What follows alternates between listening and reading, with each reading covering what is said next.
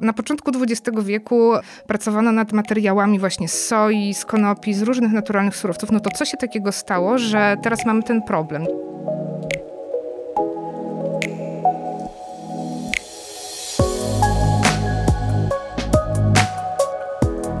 Dzień dobry, witamy w kolejnym odcinku podcastu Circular by Ergo Design, w którym poruszamy wątki e, pomiędzy designem, ekonomią, ekologią.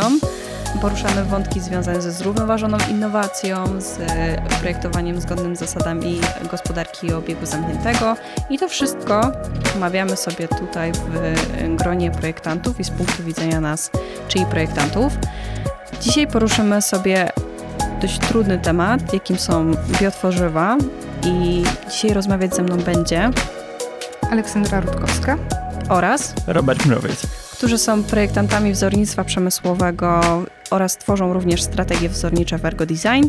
Ja natomiast nazywam się Paulina Morawa i w Ergo Design zajmuję się projektowaniem produktów i usług.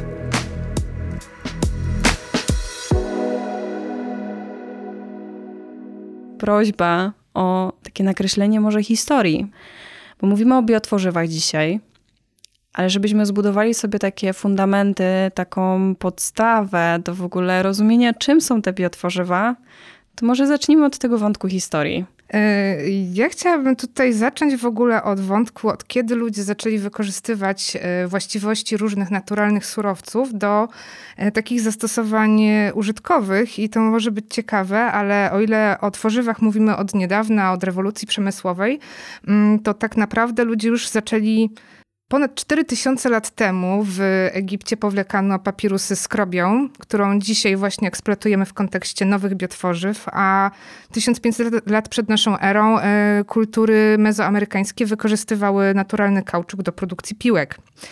Także y, naturalne właściwości y, materiałów w kontekście przedmiotów były już da dawno znane, natomiast w skali przemysłowej użycie biotworzyw tak naprawdę rozpoczęło się w połowie XIX wieku, kiedy zaczęto y, pracować nad tworzywami sztucznymi z celulozy. I takimi przykładami są parkezin lub bakelit czy celofan, powszechnie znane y, przedmioty, które nawet nie posądzalibyśmy o to, że są to biotworzywa. Właśnie jakbyś powiedziała, z czego jest celofan, bo to jest zaskakujące. Jest to y, folia z drewna, y, bawełny lub celulozy konopnej. Właśnie to warto podkreślić, że tak naprawdę mówiąc o tworzywach, mówimy przede wszystkim o polimerach, a polimery to nie tylko tworzywa takie całkiem sztuczne, tylko również te pochodzenia naturalnego. Mm, oczywiście te tworzywa, które znamy współcześnie, produkowane są głównie y, z zasobów kopalnych, czyli z ropy, z węgla. To kiedyś też były mm, substancje organiczne, tylko przeleżały pod, pod ziemią wiele lat. Y, natomiast zarówno w jednym, jak i w drugim przypadku mówimy o polimerach, tak, Olu? Tak, to znaczy polimer to jest główny składnik tworzywa sztucznego, czyli substancji, jaką dzisiaj znamy pod nazwą plastik, a wzięło się to od, od greckiego e, słowa plastos, czyli nadający się do e, plastikos, czyli nadający się do formowania i plastos, czyli uformowany, e, czyli przetworzenie tych polimerów do substancji, którą może, z której możemy coś wyprodukować. Ważne jest, żeby powiedzieć sobie to, że materiały kopalne to także biotworzywa, ponieważ powstały z biomasy, ale w naszym ujęciu nie klasyfikujemy ich obecnie jako biotworzywa, ponieważ y, nie jesteśmy w stanie ich wyprodukować w ciągu ludzkiego życia. Dlatego paliwa kopalne zaliczamy do grupy tych surowców nieodnawialnych, z których y, powinniśmy powoli rezygnować na rzecz właśnie y, tworzyw, surowców odnawialnych. I tu skręciliśmy trochę bardziej w kierunku, czym są tak naprawdę te biotworzywa, z czego one się składają. Ale ja bym chciała wrócić jeszcze chwilę do tej historii, żebyśmy sobie nakreślili właśnie tą linię, e, jak one się pojawiały i że tak naprawdę to, co Ola powiedziała, że to nie jest nowość, w sensie to już było, tylko my do tego wracamy. I tutaj e, jeszcze jakbyśmy przy tym wątku chwilę się e, zakręcili, że tak powiem. To ja muszę y, powiedzieć, że tak naprawdę tworzywa sztuczne, takie pochodzące z paliw kopalnych, są nowością, jeśli patrzeć z perspektywy całego rozwoju cywilizacji, tak? No bo y, z tych tworzyw korzystamy od niecałych 100 lat, tak naprawdę. Y, więc możemy to traktować jako coś, co, co pojawiło się w kontekście całego rozwoju ludzkości dosyć niedawno, a jednak ma ogromny wpływ na to i jak, jak wygląda nasze życie, jak przetwarzamy żywność, jak się przemieszczamy i tak dalej. A jednak nie jest to coś, co co, co chcieli, chcielibyśmy, żeby z nami zostało znaczy, przez kolejne ogóle, 100 lat. Co się przez te 100 lat wydarzyło? No, zaśmieciliśmy w tym, w tym okresie bardzo, bardzo naszą planetę i teraz zastanawiam się, jak to posprzątać, co zrobić z tymi śmieciami, które już wyprodukowaliśmy. No i w takim razie, skoro na początku XX wieku um, pracowano nad materiałami właśnie z soi, z konopi, z różnych naturalnych surowców, no to co się takiego stało, że teraz mamy ten problem? Dlaczego wtedy e, takie tworzywa istniały, a mm, coś, co takiego wydarzyło się po drodze? No otóż e, w około w połowie XX wieku tworzywa syntetyczne wyparły te, te tworzywa z surowców e, naturalnych, ponieważ były tańsze w produkcji. No i to też zależało od różnych um, zmian um, takich społeczno-historycznych związanych z kryzysami naftowymi, szczególnie w latach 70., um, gdzie stopniowo albo ropa była tańsza, albo droższa. W momencie, kiedy była tańsza, no to odrzucono na bok wszelkie rozwiązania z biotworzywami, e, bo się to nie opłacało. Natomiast kiedy następowały kryzysy naftowe, kiedy ta ropa była bardzo, e, bardzo droga, wówczas znowu się skłaniano do tych biotworzyw i właśnie w latach około po, po latach 50.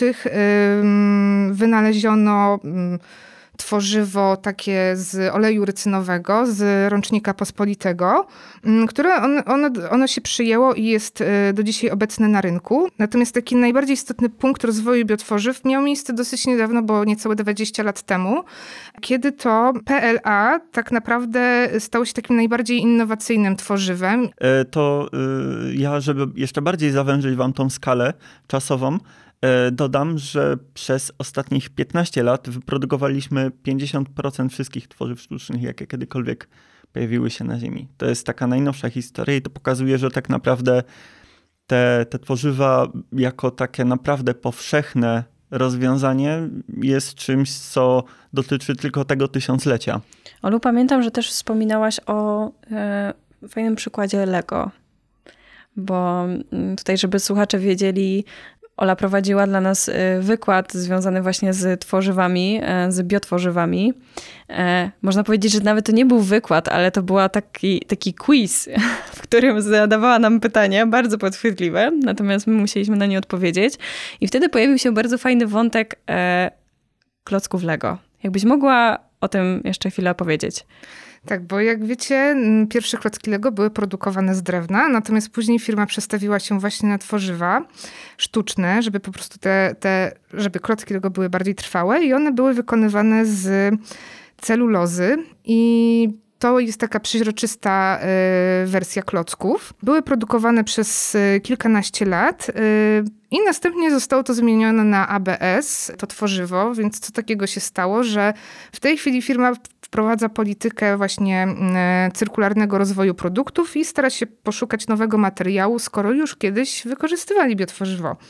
E, no, okazuje się, że celuloza jest i biodegradowalna i pochodzi z surowców e, odnawialnych, jednak nie spełnia wymagań e, mechanicznych. I te klocki się niestety nam burzyły po, po zbudowaniu jakiejś konstrukcji, dlatego firma przestawiła się na wykorzystanie ABS-u, które jest bardziej wytrzymały, nie odkształca się. Teraz y, firma wprowadza nową politykę, gdzie stara się wykorzystywać y, w pełni y, odnawialne surowce do klocków, ale takie, które będą też spełniać wymagania no, użytkowników, czyli tak, żeby nasza fortyca nam się nie rozsypała. Słuchajcie, bo w ogóle to samo stało się z bakelitem. Z tego co wiem, on był bardzo popularny przez jakiś krótki okres czasu. Ale... To nie pamiętam tych telefo czarnych telefonów z pokrętłem czy włączników właśnie sprzed, sprzed lat 50. No ja mam jeszcze w domu jeden artefakt, e, rzutnik bajka z ZTK chyba z lat 60., tak mi się wydaje i całkiem nieźle się trzyma. W e, sztućce jeszcze były te rączki. Takie bakelitowe. Uchwyty do sztućców, mhm. tak, to prawda. No i faktycznie jest to, jest to kruche, chociaż całkiem fajne w dotyku, trzeba przyznać. I mm, chyba też zostało wyparte właśnie przez te właściwości mechaniczne. Wtedy jeszcze technologia nie była w stanie zapewnić takiej jakości, jak te tworzywa produkowane z paliw kopalnych. Ja myślę, że tu y, już y, na początku naszej rozmowy, w ogóle całą rozmowę, rozpoczęliśmy z takim przytupem, bo to jest Trudny temat, trudny do zrozumienia. W ogóle te zależności, które tam się pojawiają, są bardzo ciężkie. Rozpoczęliśmy od historii, żeby trochę słuchaczom nakreślić to, że pokazać, że to nie jest jakiś bardzo nowy temat, w sensie, że pojawiały się już pewne rozwiązania, że to jest z nami od dłuższego czasu, że to ma jakieś podłoże historyczne, ale pojawiło się bardzo dużo e, ciekawych sformułowań, pojęć, które mogą być trudne. Olu, jakbyś mogła chwilę poświęcić na to i powiedzieć nam, jaka jest właśnie ta struktura podziału tworzyw i zbudować nam ten taki fundament do tego, żeby to wszystko zrozumieć. To wyobraźmy sobie mm, kartkę podzieloną na cztery i mamy taką tabelę, w której jedną grupą są tworzywa pochodzące z paliw kopalnych, ale nie są one biodegradowalne. Biodegradowalność to tak naprawdę rozpad na czynniki pierwsze tego, tego materiału. I y, istnieją także właśnie tworzywa, to jest druga grupa, które pochodzą z paliw kopalnych, ale y, mogą być biodegradowalne. Kolejna grupa jest taka, że pochodzi z surowców naturalnych, ale nie, mo nie mogą być one biodegradowalne. E, I ostatnia grupa, taka nazywana e, zieloną e, grupą tych wszystkich tworzyw, to są takie, które pochodzą z surowców naturalnych i mogą być biodegradowalne. Ale, czyli najlepsza. Czyli najlepsze, do czego właśnie dążymy i, i w tym właśnie zakresie dzieje się najwięcej innowacji. Ale tak naprawdę dlaczego i skąd ta w ogóle biodegradowalność? Dobrze, to ja pozwolę sobie jeszcze sparafrazować to, co teraz powiedziała Ola o tym podstawowym podziale, bo faktycznie tworzywa, wszystkie, niezależnie czy są to biotworzywa, czy nie, mają jedną wspólną cechę, zawierają węgiel. To jest ten główny składnik, ten główny budulec. E, ale różnią się tym, skąd ten węgiel jest pozyskany. Czy jest pozyskany z, z zasobów kopalnych, czy z surowców, surowców odnawialnych, tak zwanych. Mhm. E, I różnią się też e, sposobem, w jaki ten węgiel jest związany. Mm, przez co one mogą być, mogą się rozkładać szybko, lub y, wolno. I to jest chyba mniej więcej to samo, co teraz powiedziała Ola, ale z takiego bardziej in, in, innym ujęciu. Bardziej mikro przybliżeniu. Także właśnie ta biodegradacja to najprościej mówiąc y, rozłożenie się tego materiału. Na Możliwość, tak? Rozłożenia się y, tego materiału. W zasadzie taki konwencjonalny plastik, on również się rozkłada w naszym środowisku. Tylko bardzo długo. Tylko bardzo długo, zajmuje to kilka tysięcy lat. No i tego chcemy uniknąć, bo to jest niekontrolowany proces. Te substancje trafiają do środowiska, których, które zanieczyszczają to środowisko. To, że to teraz śmiecimy, to one będą zanieczyszczać przez najbliższe jeszcze setki, setki lat. Bo biodegradowalność to jest rozkład substancji na Y, wskutek działania czynników biologicznych. Czyli może to być y, tlen, y, woda, promieniowanie UV. Natomiast to, co musimy zrobić, to kontrolować tę biodegradację. Zamknąć ten proces w konkretnym czasie, w konkretnych warunkach, po to, żeby te substancje nie uwalniały się do środowiska. Nawet jeżeli one są bardziej, że tak powiem, przyjazne, to nie możemy pozwolić na to, żeby one się rozproszyły. Więc biodegradacja w ogóle, a kompostowalność to też są zupełnie inne pojęcia, bo kompostowalność to mm, dodatkowo mineralizacja tych składników na substancje proste w postaci wody, dwutlenku węgla. I to, co jest istotne, że podczas e, pomineralizacji wprowadzamy z powrotem do naturalnego obiegu te substancje. To taka analogia, jak na e, jesień spadają liście z drzew, które później tworzą nam ściółkę i nawóz e, i na wiosnę wyrastają z tego nowe rośliny, więc do tego samego dążymy w procesie produkowania i przetwarzania tych nowych rodzajów tworzyw. Olu, pojawiają się trudne pojęcia, kompostowalność, biodegradowalność, jakbyśmy sobie to wytłumaczyli z punktu widzenia użytkownika. Wchodzę do sklepu i widzę biodegradowalny produkt, kompostowalny produkt. Jak mam to rozumieć? Jaka jest różnica pomiędzy tym i co jest i co jest faktycznie ekologiczne, co jest faktycznie zrównoważone? To trzeba sobie uświadomić, że mm, Każde tworzywo kompostowalne jest biodegradowalne, ale nie każde tworzywo biodegradowalne jest kompostowalne. E, kompostowanie to tak naprawdę przetwarzanie tego materiału w bardzo e, określonych warunkach, gdzie mamy odpowiednią temperaturę, odpowiednią e, wilgotność I tak naprawdę, czy produkt jest kompostowalny, czy biodegradowalny, określają konkretne e, normy, które zakładają, że musimy ten, te, ten materiał przetworzyć w, w konkretnym czasie.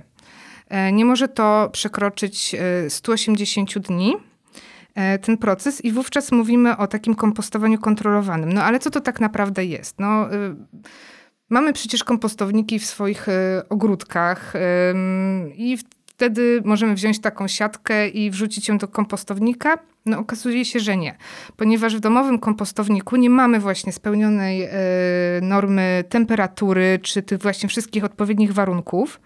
E, jest, y, takie odpady są przeznaczone do kompostowalni przemysłowych, gdzie y, na odpowiedniej linii są one magazynowane i przetwarzane w zamkniętych warunkach. Ale ja się tutaj wtrącę, bo y, są też takie produkty już, które faktycznie mają ten certyfikat, który pozwala na kompostowanie tego w własnym zakresie. To znaczy, że faktycznie możemy wrzucić to do kompostownika i po tych studniach y, prawdopodobnie nie będzie po nich śladu i też nie będą miały mm, złego wpływu na środowisko. Y, są też takie, które można, y, które posiadają atest do y, kompostowania w warunkach wodnych, tak, i w warunkach morskich. Mm, jedna zasada, na, nigdy nie wrzucamy tego do wody. W warunkach morskich mamy najbardziej e, niekontrolowane warunki do kompostu, bo jest zimna temperatura, ale... Ale istnieją takie atesty. Oczywiście, że istnieją, ale co zrobić, jak to w ogóle rozpoznać, że, że to można wrzucić do tego kompostownika czy do innego? No bo mamy napis na reklamówce 100% biodegradowalne, 100% kompostowalne. Te hasła nic ze sobą tak naprawdę nie, nie niosą, nie ufajmy im, a to, co trzeba sprawdzić, to znaki, które są umieszczane na takich produktach. E, I mamy taki znak, taką e, wywiniętą tasiemkę z listkiem, która nam mówi o tym, że produkt jest kompostowalny. Natomiast jeżeli chcemy go wrzucić do domowego kompostu, to musi być taki, takie logo z pojemnikiem, e, obok tego znaku i wtedy wiemy, że możemy to do tego domowego kompostu wrzucić. Dodatkowo musi być obok numer certyfikatu, numer normy i wówczas jesteśmy pewni, że faktycznie możemy to wrzucić do domowego kompostu. Jeżeli nie mam tego znaczka, no niestety nie możemy tego zrobić. Możemy to wrzucić do bioodpadów i wówczas, jeżeli istnieje sieć przetwarzania takich e, odpadów, to tam będzie to kompostowane przemysłowo. To ja się tylko muszę usprawiedliwić. Ja wcale nie sugeruję, że można takie produkty wyrzucić e, do morza czy do jeziora. E, absolutnie nie. E, nie słuchajcie One Roberta. trafić do... Dokładnie, nie słuchajcie mnie. E, one muszą trafić do odpowiednich pojemników z odpadami i zostać poddane temu kompostowaniu w warunkach przemysłowych, bo to jest po prostu najbezpieczniejsze dla środowiska. Olu, powiedziałaś o oznaczeniach na produktach, które się pojawiają, które wskazują nam na, na to, czy produkt jest biodegradowalny, czy produkt jest kompostowalny. Jakbyś mogła powiedzieć, gdzie y, słuchacze nasi mogą znaleźć takie, takie informacje, bo y, zobaczenie, jak te zna znaki y, wyglądają, pozwoli im na lepsze zaobserwowanie tego w otoczeniu. Najlepiej po prostu wpisać w wyszukiwarce certyfikacja biotworzyw y, albo wejść na stronę European Bioplastics i tam znajdziemy więcej informacji mhm. Y, i będziemy mogli się zapoznać z tymi piktogramami, jak one dokładnie wyglądają, bo też jest duża różnica a propos biodegradowalne, kompostowalne, no i ten rodzaj kompostu domowego, przemysłowego, więc to może ułatwić takie rozeznanie się y, konsumentom, jakie, jakie produkty wybierać. Swoją drogą to nie jest łatwe, bo jak Ola zadała nam to pytanie na e, naszym quizie, to ciężko było wybrać spośród, e, spośród tych różnych znaków ten właściwy, jeżeli faktycznie się go nie zobaczyło wcześniej. Ale pocieszające jest to, że te znaczki faktycznie bardzo często pojawiają się w opakowaniach. E, od kiedy ja o tym usłyszałem, to zacząłem zwracać na to większą uwagę i to już nie jest taka rzadkość, jak prawdopodobnie jeszcze kilka lat temu. Okej, okay, to Robercie, wchodzisz do sklepu i widzisz produkty biodegradowalne, kompostowalne, które wybierasz. Mm, no przede wszystkim sprawdzam znaczek. Jeśli jest e, kompostowalny, no to myślę, że to jest najważniejsze. Czyli, że może być kompostowany, a to, czy może być kompostowany w domu, e, czy nie. Dla mnie akurat to nie ma znaczenia, bo nie mam kompostownika, więc i tak będę musiał to wyrzucić do normalnych odpadków, tak? No dobrze, ale kupienie takiego produktu, który jest kompostowalny, sprawia, że jakby wpływamy mniej negatywnie na środowisko, prawda? Właśnie wydaje mi się, że ta decyzja między kompostowalne a biodegradowalne nie jest, nie jest aż tak istotna, mhm. e, bo wydaje mi się, że każdy krok, y, w którym szukamy zamienników i alternatyw dla tworzyw takich konwencjonalnych, czyli kiedy wybieramy produkt z biotworzywa, niezależnie czy on jest biodegradowalny czy kompostowalny, to już generujemy zapotrzebowanie na takie produkty i jest to kolejny krok do tego, aby ograniczyć zużycie tradycyjnego plastiku, a do tego właśnie musimy dążyć. Więc każda taka decyzja, kiedy mamy do wyboru tradycyjne, konwencjonalne tworzywo sztuczne, a biotworzywo, no to biotworzywo jest tutaj tym lepszym wyborem. No właśnie, bo on po zakończeniu życia w jakimś produkcie, będąc składową jakiegoś produktu, w łatwiejszy sposób nam się po prostu rozłoży i, i znacznie szybciej niż konwencjonalne tworzywa. No dobra, y, mamy wiele tych biotworzyw, ale z czego one są w tej chwili wykonywane? Y, z tego co wiem, to jedno z takich najbardziej popularnych, z którym my też stykamy się w pracy, PELA, y, jest wykonane ze skrobi. Widzę na co dzień jakieś produkty wykonane z niego, między innymi mamy filament do drukarek 3D, który jest wykonany z PELA. Y, Olu, czy ty wiesz coś więcej o tym tworzywie? No właśnie, PLA to znaczy jest to e, z mm, trzciny cukrowej, ziemniaków, tapioki, e, natomiast jest to e, polikwas mlekowy. Skrobia to tak naprawdę jest troszeczkę inne tworzywo, bo możemy różne tworzywa uzyskiwać z tych samych materiałów. Najbardziej istotne jest to, że są to rośliny popularne, które znamy, właśnie kukurydza, ziemniaki, Okej, okay, ale najważniejsze chyba jest to, że jest to faktycznie tworzywo cyrkularne, czyli spełnia te dwa kluczowe kryteria, czyli e, pochodzi e, z roślin, tak? Podlega biodegradacji, tak? Czy e, może być kompostowane? Zgadza się? No generalnie te biotworzywa, to ich założeniem jest takie, żebyśmy mogli je wyprodukować w krótkim czasie, czyli tak naprawdę zasadzić, żeby one wyrosły, następnie je przetworzyć, one się rozłożą i następnie ponownie możemy je zasadzić w postaci roślin.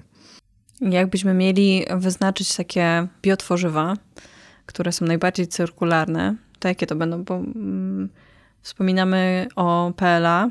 Jakie to będą jeszcze? Jest ich tak naprawdę bardzo dużo. One są już wykorzystywane w branży opakowań. Ja wszystkich nie wymienię, tym bardziej, że są jeszcze e, nazwy własne, nazwy handlowe różnych producentów, że zastrzegają sobie te receptury. Natomiast z takich e, najbardziej e, powiedzmy rozpoznawalnych to może być właśnie PLA, PHA i jeśli dobrze pamiętam, to PBS. To są takie trzy, które są najczęściej wymieniane jako te tworzywa cyrkularne, czyli spełniające te dwa kryteria, o których mówiliśmy. Dwa kryteria, czyli? Czyli, że są biopochodne i biodegradowalne.